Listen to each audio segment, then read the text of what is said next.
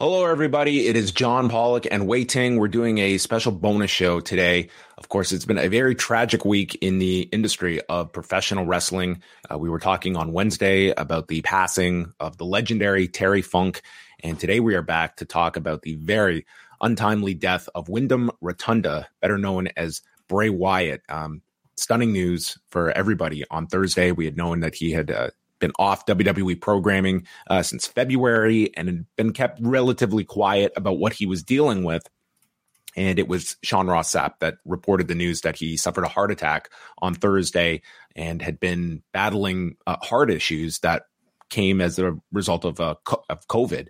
Um, that he had been off television since, um, as you recall, back in February, he was already starting his WrestleMania program with Bobby Lashley, and then there was confusion over whether that program would continue or not. It did not. And the latest we had heard on the status of Windham Rotunda was a comment by his father, Mike Rotunda, to Bill Apter over SummerSlam weekend that at least provided some optimism that he would hopefully be returning soon. And it just seemed to be a question of, of when, not if he would be returning, and obviously nothing that is going to prepare you for the type of news that we received uh, late Thursday afternoon, early Thursday evening. It's a uh, very difficult story to process, Wai, but I mean, um, you know, you've had some time to, I guess, uh, digest the news. Obviously, everybody is in mourning over just a very tragic story, and I mean, this is a 36 year old father of four, and that's it's heartbreaking.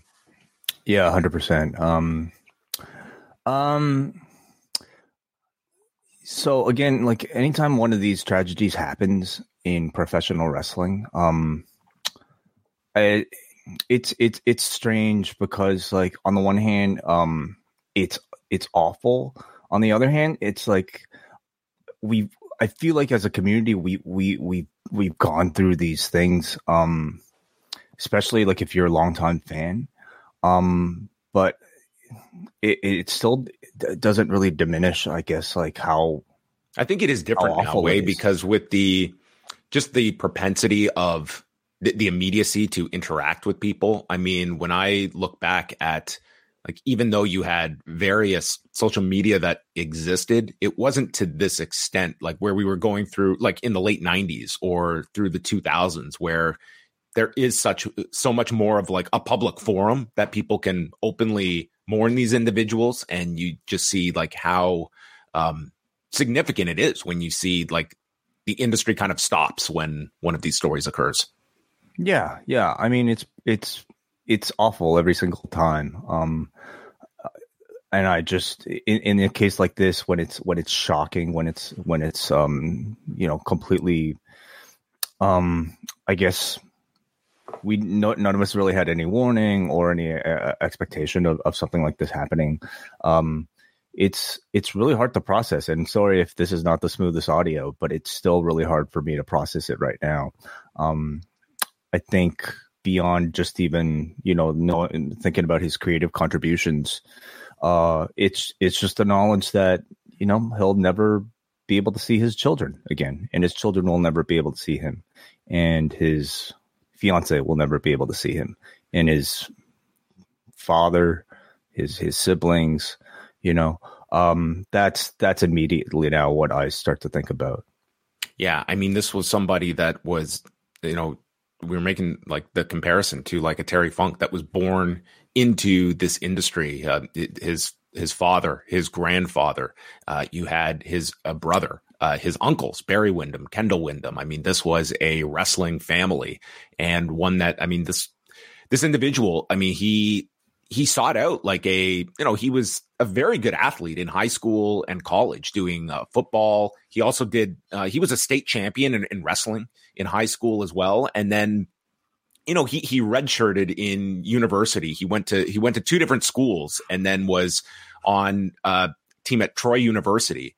And at the end of the 2008 season. That's when he gave his notice and he just went full full bore into professional wrestling. And I think that's where like you you look at him as a relatively like newer character, but when you think about the fact that here was someone that's been in the WWE system for 14 plus years, um, Like, and this, like to me, part of the just writing all about him uh, last night and this morning is like the story of Windham Rotunda in terms of the pro wrestling side of him. It's one of constant struggle. Like this was not someone that just had this smooth ride to the top. He had multiple highs, multiple lows. There was division among the character itself, and it just seemed always trying to find this um, this perfect balance that was going to ultimately click and become this this big main event level uh, character for for the company. And he went through so many uh, iterations of the Bray Wyatt character. You go back to when he was Husky Harris as part of the NXT and just going under Duke Rotunda in Florida Championship Wrestling. Like he went through so many different versions. And that to me is part of the story of this guy who was, I think, extremely creatively gifted. I think you can take that away from just his work from the outside looking in and from those uh, that worked with him, but also being able to get that extreme creativity out in a system that sometimes like is more regimented and like that's a huge part of Bray Wyatt to me is looking at this guy that was constantly retooling this character and you know, one of those highs was that return last year when he became like they had that great campaign behind his return and then coming in and he was a difference maker on television for those those first couple of weeks. Like you saw attendance go up, you saw television numbers go up. It was and you watch that first return uh, speech that he gave in New Orleans right after his return at Extreme Rules. I mean, it's chilling to listen to it today, um, as I did. Um, but but then you know you go into um, the character itself, and it was kind of the supernatural elements that some loved, some hated, and it was always trying to strike uh, that balance, and it seemed to be you know constant retooling and trying and trying to find the the magic formula.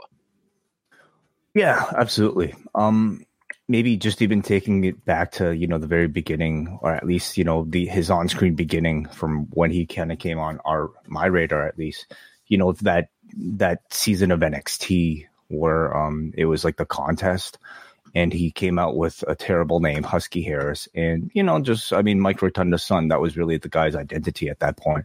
Um you know a bit of a remember heavy, who his pro was? No who? Cody Rhodes.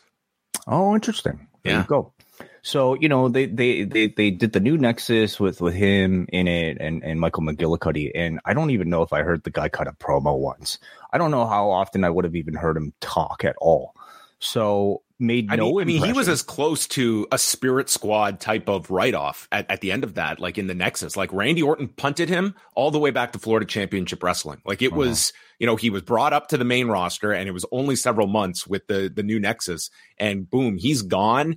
And it was the thought of like, will we see this guy again? And it took him some time. It was like a year later that he crafts the the Bray Wyatt character, and that the Bray Wyatt character to me is very synonymous with the advent of NXT. Like here is a repackaged individual that had a a short but failed run on the main roster, and here is something that those introductory vignettes on NXT television, like that was legitimate buzz that people got. Like these are very different from your typical WWE videos with like the, the the inspiration from Cape Fear that this was a and I think the fact that you had this contrast like many people their last image of him was Husky Harris and now a, a transformation that drew people in and seeing the NXT version and then moving it up to the main roster and, and that had its its growing pains.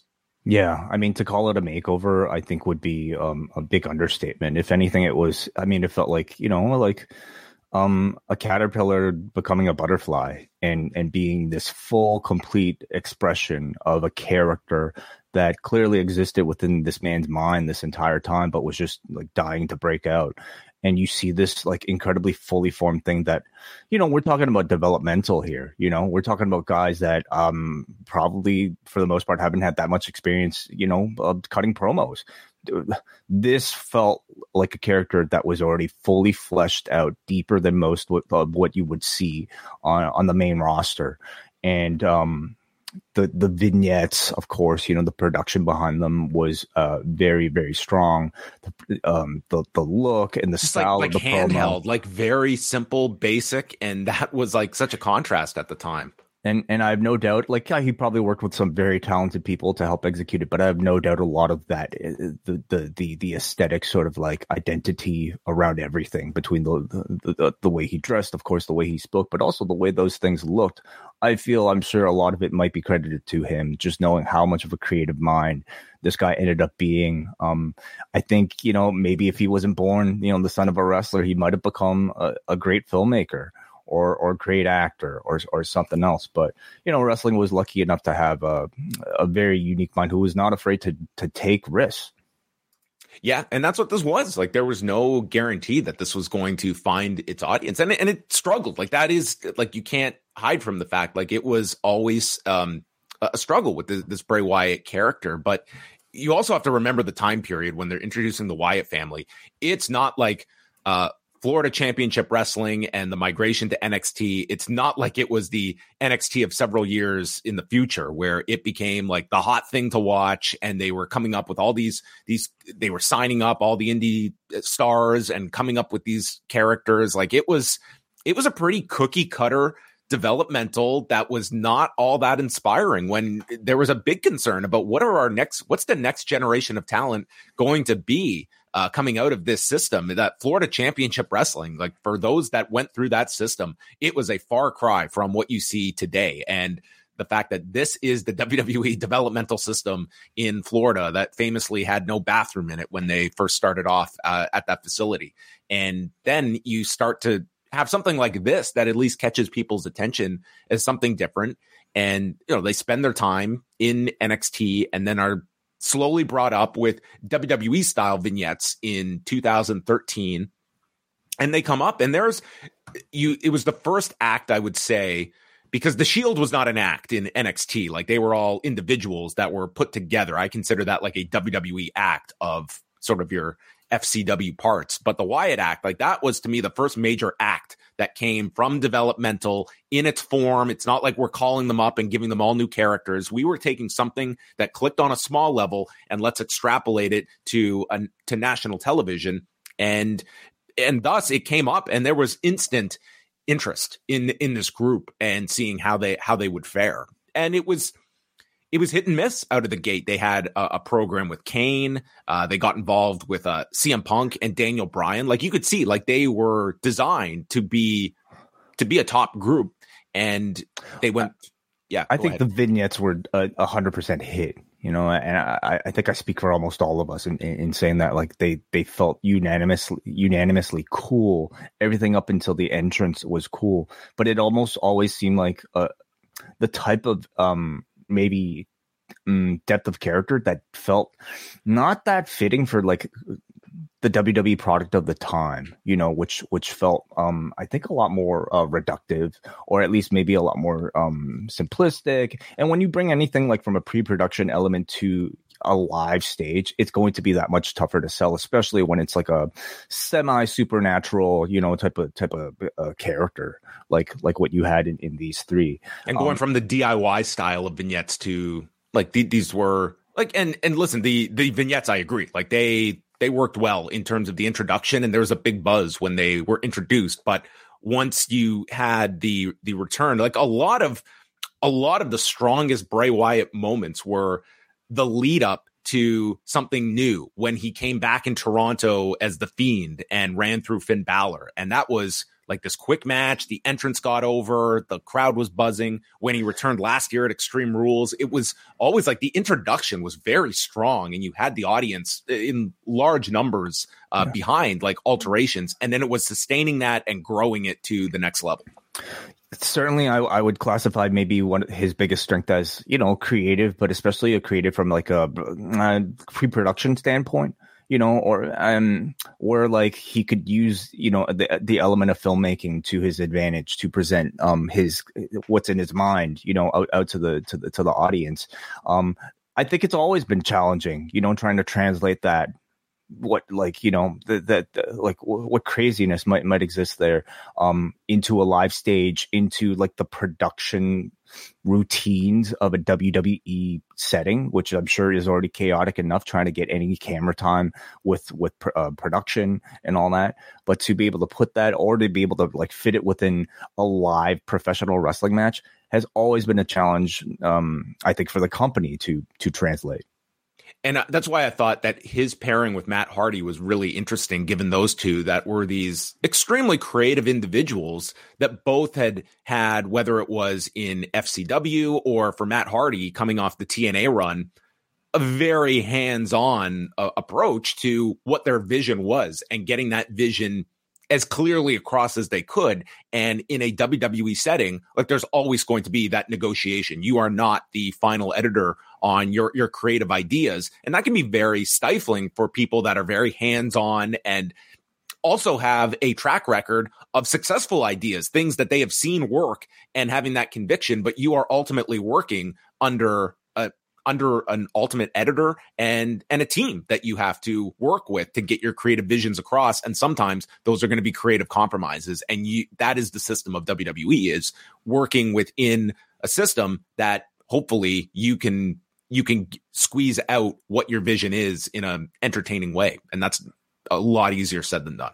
Certainly, yeah. It's it's almost like you know the type of maybe um thinking or maybe type of creativity that might be better suited for like an independent production with a small crew rather than something that inevitably becomes so much bigger when you're talking about a multi-million dollar corporation. And I don't know how much of that, you know, ultimately affected maybe the translation and maybe some of the, you know, like less than well received um things that ended up coming about, like some of his really wild and crazy ideas.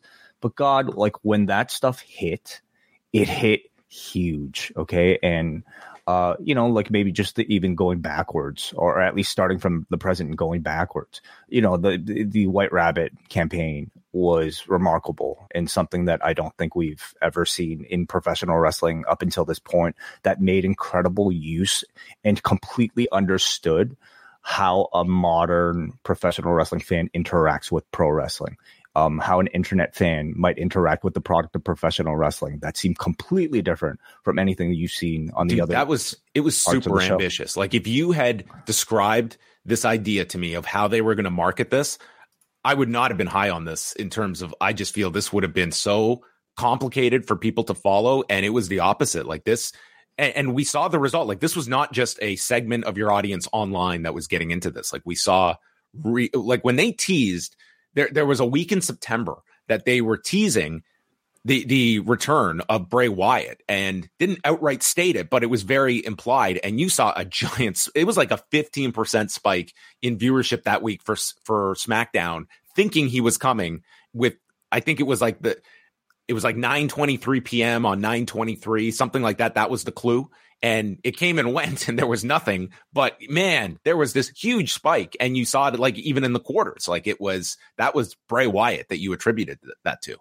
This this was catering to you know an audience that I think um was is of the similar type to like look up you know uh, WandaVision Easter eggs. You know look at every, looking at every object in the background trying to see what meaning the directors or the producers are trying to like put into it. And more often than not I think um we were overthinking ourselves and and getting ahead of ourselves. And but i sometimes it went the other way around where i think a bray wyatt especially through like maybe some of his very cryptic promos would lay the foundation to a lot of things that even went over like some of the you know nerdiest uh, fans heads. And uh, you're my barometer. If it if it if it missed you then i don't know how much of an audience it was because yeah so like, this was very tailor made i think for your tastes Oh, very much so, and and I'm not the only one. You know, nope. like he he became a cult, sort of like you know, not not just a character, but a cult like um I think um popular um influence for a lot of wrestling fans, getting a lot of people maybe back into professional wrestling as a result because he was doing something so completely different. Um, but that also told you like I think the type of creative mind that he was. You know, he was somebody who was always trying to think a step ahead or several steps ahead, you know, of, of what the audience was doing, of certainly not even paying attention to what the trends were in professional wrestling, what his peers were doing. He was doing something all completely onto himself. And, um, oftentimes, you know, again, a lot of things might have gotten lost in translation. Maybe we'll look back, you know, years from now and think how far ahead of, of his time the, the guy really was. I'm almost certain we will actually. I think that that is certainly going to be where where people look back at this, and that was, I think you described it well, of someone who was kind of onto his own, but in order to like you are creating this character that kind of defined its own rules and was very removed from the traditional way of presenting, at least WWE in modern times. But ultimately, this character had to fit into that system. And mm-hmm. when we saw him as, you know, someone that got, like, just remember this timeline. He introduces The Fiend after weeks of vignettes at SummerSlam 2019. And by October, he's doing that Hell in a Cell match that was pretty panned with Seth Rollins, and then they put the title on him at the end of that month. So they went all in on the Fiend, and then it ends up being a title match that or a title run that goes relatively quickly, where he's beaten by Goldberg in minutes um, to set up Goldberg and Roman Reigns. But like that was sort of that you know, you thrust this guy that gets over night one and suddenly he's the champion in like two months. And it was I think it was a very difficult character to book in like a championship picture. And that w- was a big struggle. And we saw the baby faces, probably none, none more than Seth Rollins that were um, damaged from, from that. And that became, it was sort of how do we take this character that has an appeal that was a huge merchandise seller? Like, let's, like, it had its audience and there was reason, more than enough reason to work this character into into your programming and make it work. Um, but but it was also like this this weird push and pull that you had both um, acclaim and friction with, with your audience um, mm-hmm. at different times. And I think that's why the return last year, everyone gave it a fresh slate because okay, this is this is the Paul Levesque presentation of Bray Wyatt. We saw kind of a Vince McMahon led uh, creative direction for Bray Wyatt, and I think that that also opened it up. Like, how is this in the eyes of a Paul Levesque?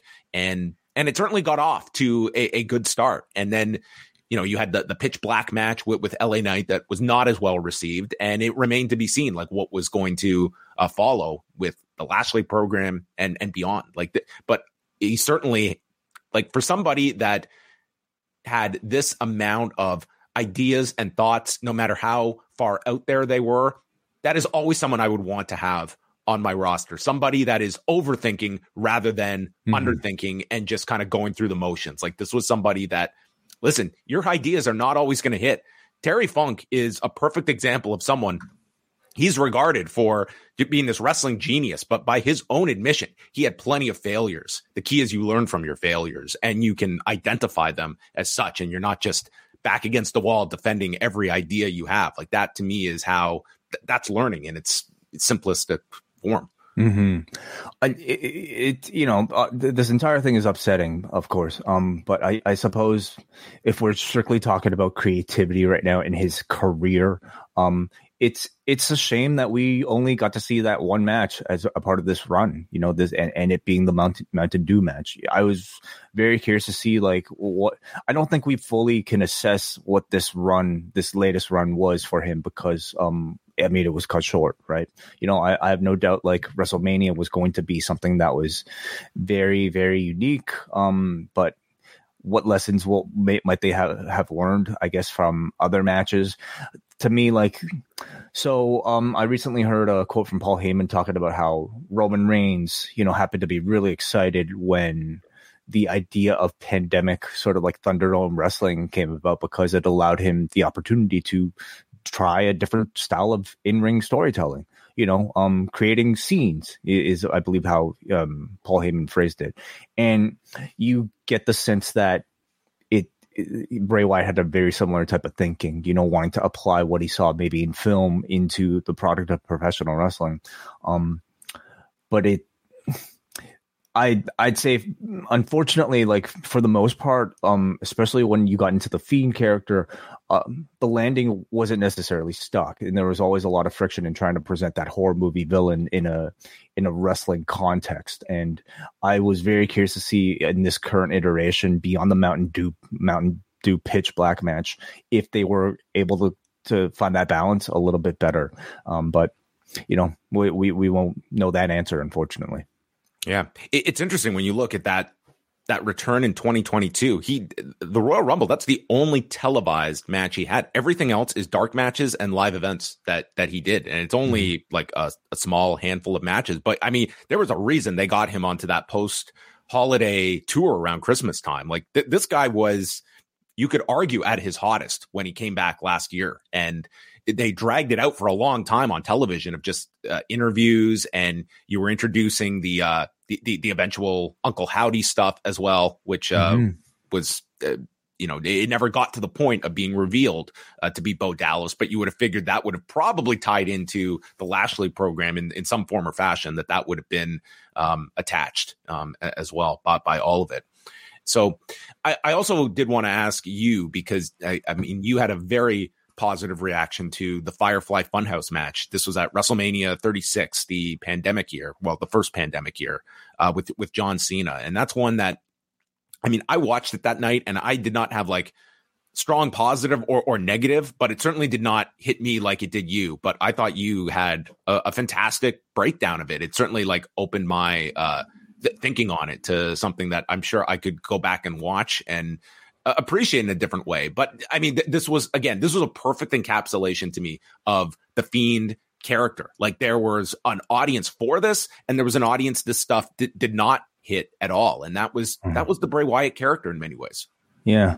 Um, I guess in professional wrestling, you know, there are maybe audiences that gravitate more towards the wrestling side and audiences that gravitate more towards the storytelling side. And um, uh, you know, most would probably be a, a, bit of a combination of both, but I'm I'm somebody who might be even more attached to the story side of things, and I certainly think like a Bray Wyatt as a creator was maybe more catering to the story side of things.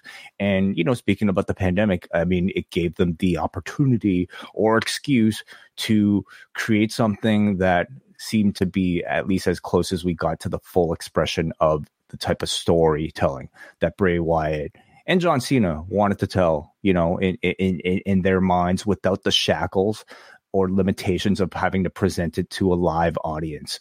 And this felt like a presentation that he was very much given the steering wheel on. Yeah, yeah. And we got a masterpiece. I consider this to be so. Like you know, at the end of the year, we uh, we were supposed to choose like our our greatest our, our favorite cinematic match that year.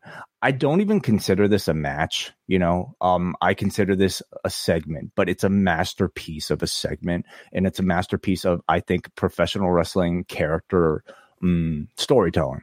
Um, the idea that you could take somebody who's become this iconic figure like a John Cena and just completely infiltrate his insecurities. I mean, a guy who feel, feels on the surface, I mean, every bit the Superman, but you know, the the character of the Fiend was some, and the idea of the Firefly Funhouse. I mean, I always took it as like you know this concept that I guess exists in somebody's mind, and you got to see something that is very ambitious and really difficult to convey, especially to those audiences who prefer their wrestling to be a, a lot more sports like. But um, the idea of this creature infiltrating John Cena's mind and entering the deep recesses of it to find what's behind the bravado what's behind the muscles why did he decide to you know get, bulk up um why was why has he been so reluctant to turn heel um I watched it and I was amazed. And I was not a fan of, of The Fiend really up until that point. So when this came about and I watched it, I was as skeptical as any other people. But once I understood the depth of what they were trying to get at, I maintain I think it's one of the greatest things certainly to come out of pandemic wrestling. And I think it's one of the best things I've seen WWE ever produce. Yeah, John Cena wrote on Friday, devastated by the news of the passing of Windham Rotunda my heart goes out to the entire Rotunda family. Windham brought the best out of me in so many ways. I'm forever grateful for the moments we shared. A sad day for all those he reached around the world. Rest in peace. And yeah, that was, I would have loved as one of those kind of behind the scenes features. Like John Cena arrives at the performance center and a camera on him as this is pitched to him by Bray Wyatt, like describing, like just, is it just go with me? Bring mm. your bring your 2002 ruthless aggression trunks. Uh, bring an NWO shirt and just just follow my lead. This is this is what I have in store. Yeah, I, I feel like I, there's some quote uh, like I've seen us speaking about in the past of, of, of him. Like it sounded like yeah. he was responsible for a lot of the creative as well. Like, I, and so I, I wouldn't doubt that. I mean, the man is an actor; he's a creative mind unto himself, and um, I I have to imagine this was, you know, a, a collective uh, brainchild of his, but of course using like the very unique sort of like frame and structure of what the Fiend represents. Yeah. So that's a it, it's a very interesting like uh, chapter during like the the beginning of the pandemic and that WrestleMania, while probably not being your your instant rewatch year of a WrestleMania, it is interesting to see like what they made out of that that mania with with this on this was on night two, I believe, and then the first night with the with the Boneyard match that are probably going to be the uh, presentations that are remembered the most from um, that empty arena performance center WrestleMania. Yeah, absolutely. He says, uh, so this is a quote from uh, comicbook.com. I did a unique piece of programming called, this is from CNN. I did a unique piece of programming called the Flyer Fun, Funhouse match, which was a giant exercise in vulnerability. I worked my ass off on that thing, and I thank everyone who was involved because no one does it alone, but it was my kind, it was kind of my brainchild and my creation. Okay. Well, then he had a lot more uh, in- input than um, than thought of. It like it, again, it was something that was that was very very ballsy to to go out with. Like that is as ambitious as you get because you know that there is going to be a portion of your audience that is going to pan something like that. But the your reassurance is that this will hit more than it than it will miss. But I I applaud that kind of risk taking. Like there's there's always going to be um that that that balance that you try to strike and sometimes like again i will always lean towards people to take risks rather than go the safe route to just appease the most amount of people. And you know if if we are to maybe determine like a final on screen i believe like speaking appearance of his um it, you might look at um the the press conference for for the Rumble as you know Bray Wyatt. I guess you know last time we heard him genuinely speak as himself, and it was a very interesting press conference because it was right after the pitch black match. He came out completely without any gimmick and spoke out of character, basically as an actor talking, or at least a writer or creator, you know, b- behind behind the scenes talking about the the character. And he had a quote that was ba- basically very similar to what you just said, John. You know, why am I in professional wrestling if I'm not here to do something different that that you know than other people than than what came before me?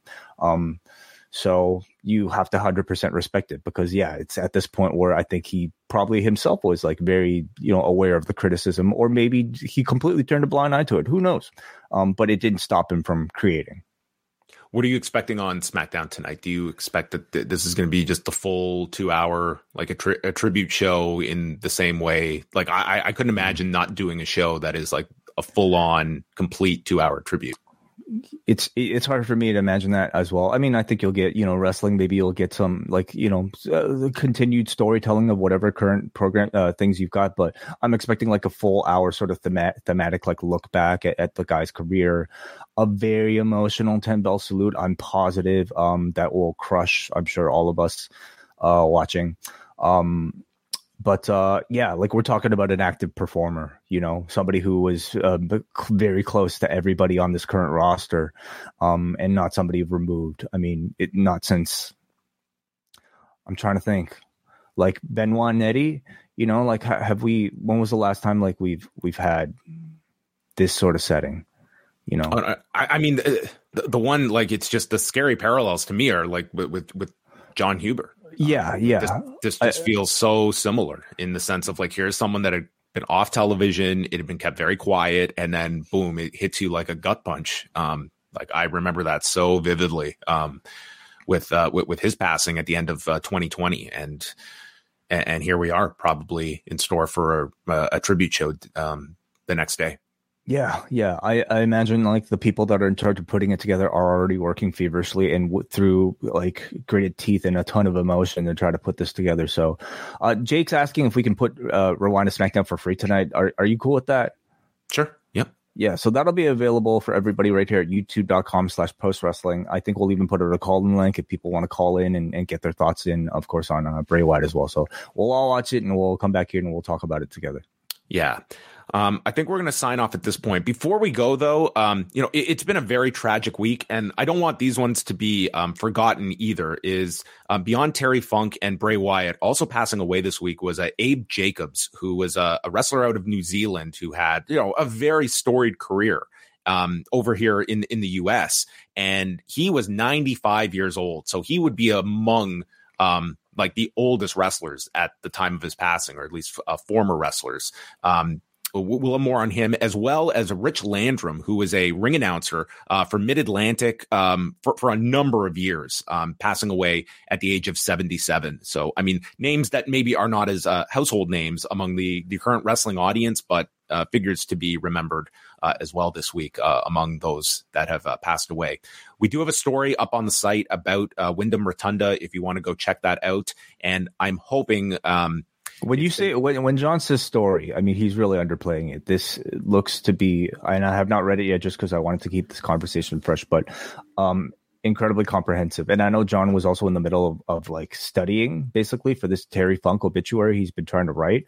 Uh, in the in the meantime, somehow was able to write this. So I encourage everybody to go to postwrestling.com and read up a, a little on John's thoughts on the life of uh, Windham Rotunda.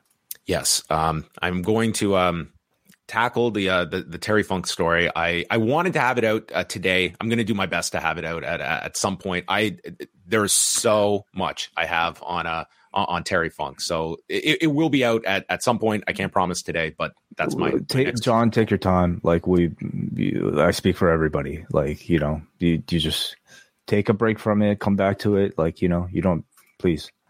Well, we will have uh, our show tonight, 10 p.m. Eastern time, right after SmackDown. So it will be live here at uh, youtube.com slash post wrestling. Um, you can check that out. And then uh, all of our other shows this week. Um, uh, but do go back, um, watch your like Bray Wyatt promos, the, the vignettes, the Firefly Funhouse. I mean, there's, it, it is one thing. It's like, it's an unfortunate tragedy, but there is so much of these careers that you can go back and, and visit. Um, but more more importantly than any of the the career stuff. Obviously we're kind of coming at it from that angle because that's the most that we are uh, familiar with the individual but this is somebody that has left behind um, parents a brother and sister um, a a girlfriend uh, four children. I mean it's um, that that's mm-hmm. the part that's like so heartbreaking. And if you go on his Instagram and see all the photos with his children, it really is. Um, that's the tragedy. That is the headline right there. That a a father has passed away at 36. Uh, Andy sent a couple super chats here. He says, "Devastating week in the world of wrestling. Gone too soon. Thoughts and prayers to all the loved ones." Thank you, John Wai, for the retrospective. He also says, at WrestleMania 30, the Wyatt family was the closest, coolest thing in the world and could have been the new NWO. Live in Fear with the Fireflies is an all time entrance. Yeah, that was, I mean, we were at that show and that was the, that, that was the year to me that like Bray Wyatt was like the character for so many people. And that was the first Cena match at a, at a WrestleMania. And um, if you remember, like he was so over that in the media box, they had these lights for everybody that were mistakenly observed as lanterns, Bray Wyatt lanterns, um, that some media people just took as mementos, but they were actually property of the stadium that were actually not Bray Wyatt lanterns. I don't know about that. That that was never explicitly stated. They looked like souvenirs to me, and who, if any media member might have uh, mistaken made that mistake, I I think I would completely forgive them yeah, that's that's fair enough on uh, Wai Ting's defense. Um, but yeah, thank you, Maddie was... B, for the uh, super chat uh, as well. Or uh, yes. All right. Um, there's plenty more we, we, we could talk about with Bray Wyatt. We'll probably get into it tonight. I encourage people, we will have a feedback thread up. If you want to throw in any uh, questions or memories tonight, we will go through those as well. It'll probably be a very emotional edition of SmackDown. So we will be uh, chatting about that then. So thanks to everyone for, uh, for tuning in live for this uh, bonus show, and we'll speak with you tonight.